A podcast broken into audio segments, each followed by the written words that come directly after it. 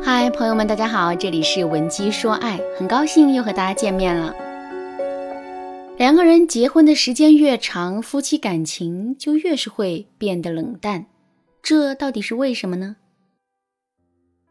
上节课我通过学员小雅的案例，给大家分析了这背后的三个原因。第一个原因，夫妻相处的时间久了之后啊，互相之间的需求是呈下降趋势的。第二个原因。夫妻之间沟通不畅，矛盾和误会不断滋生。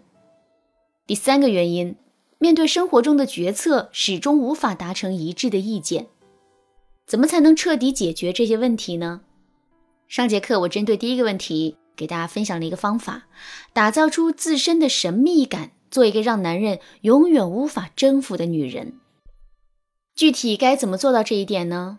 首先，在结婚之后。我们一定不要每天都围着男人打转，而是要有自己的社交圈和朋友圈，偶尔化上一个淡妆，穿一身漂亮的衣服，和朋友小聚一下，偶尔有这么一两次深更半夜不回家，陪同事去 KTV 狂欢一下。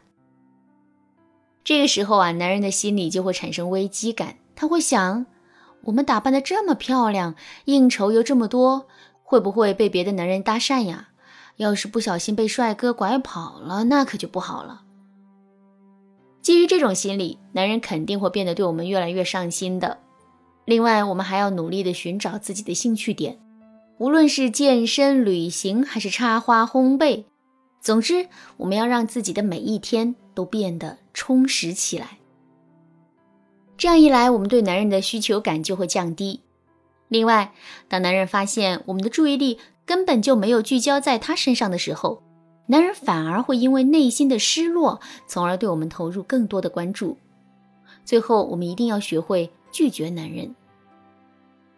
比如说，晚上洗澡的时候，男人突然闯进了浴室，想和我们来一个鸳鸯浴。这个时候啊，我们就可以一脸娇嗲的把他推出去，临关门的时候还要补上一句：“哼，两个人一起洗多不好意思啊，下次可别这样了。”我们这么一说，就相当于给男人设置了一个禁区，而被禁止的东西永远是最让人惦记的。所以，男人越是得不到我们，他就越是想要得到我们。这样一来，我们就能牢牢地抓住男人的注意力了。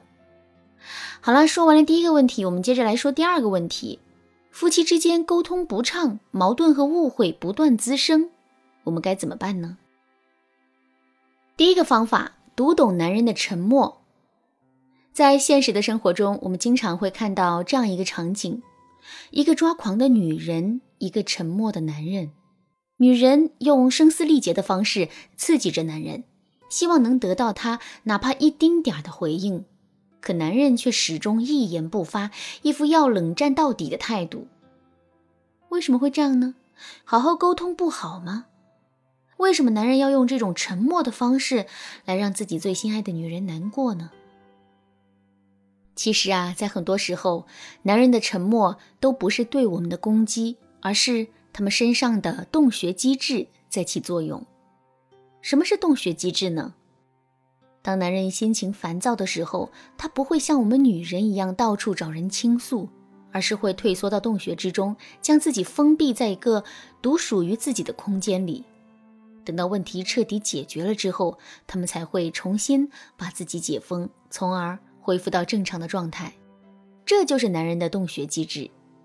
说到这儿，大家肯定都意识到了：如果当男人处在洞穴机制的时候，我们非把他拽出来的话，那么男人就会变得很愤满，从而会选择跟我们冷战到底。所以说，当我们和男人进行沟通的时候，一定要能够读懂男人的沉默，并且给到他足够的时间和空间。只有这样，男人才会觉得自己被理解、被抚慰了。第二个方法，认清男女思维差异。我们都知道，男人和女人之间是存在思维差异的。正是因为这些差异的存在，夫妻之间才会爆发各种各样的沟通问题。那么，男女之间的思维差异到底有哪些呢？这个问题就比较复杂了，涉及的方方面面也比较多。如果你想系统的学习这部分内容，可以添加微信文姬零八，文姬的全拼零八，来获取导师的针对性指导。下面我就把其中的两个思维差异，简单的跟大家来做一番讲解。第一个差异是，男人和女人在沟通时的目的不同。在两个人沟通的过程中，男人的目标一般会十分明确，他们谈话的目的就是为了解决某个问题。或者是传达一定的信息，所以表意的准确性、沟通的效率以及最终是否能解决问题，这才是他们最关心的问题。可是女人在沟通时的目的则完全不同，他们并不是为了解决问题，而是借由沟通来表达自己的情绪和感受，并且希望男人能够感同身受。第二个差异是。倾听的含义不同。女人讲话的时候，男人一般都会主动倾听，可是他们倾听的目的并不是为了向女人表达安慰，而是在用这种方式搜集信息，力求给到女人有效的建议。可女人会认为，倾听本身就是一种帮助，只要自己在倾听的过程中表现出诚意和用心，这就足够了。至于能不能给出建议，这个并不是那么重要。好了，说完了沟通问题，我们最后来说一说夫妻之间发生意见分歧时，该如何说服男人接受自己的意见。我给大家介绍一个很好用的方法，叫做欲擒故纵法。举个例子来说，过年过节的时候，夫妻之间啊，很容易会面临一个问题：到底去谁家老人那里过节？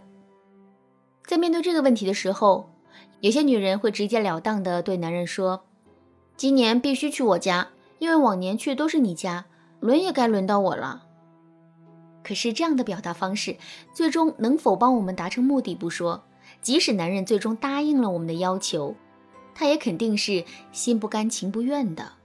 所以，正确的说法应该是这样的：“老公，其实今年我也想去你家。”可是你去我家那几次，给我家里人留下的印象实在是太好了。他们一直在打电话催我说，今年无论如何都要把你带回去。你要是不去，他们肯定会非常难过的。这么一说，你还会担心男人不听我们的话了吗？其实啊，说服男人接受我们意见的方法还有很多，比如撒娇示弱法、等价交换法等等。想要更多的学习这些内容吗？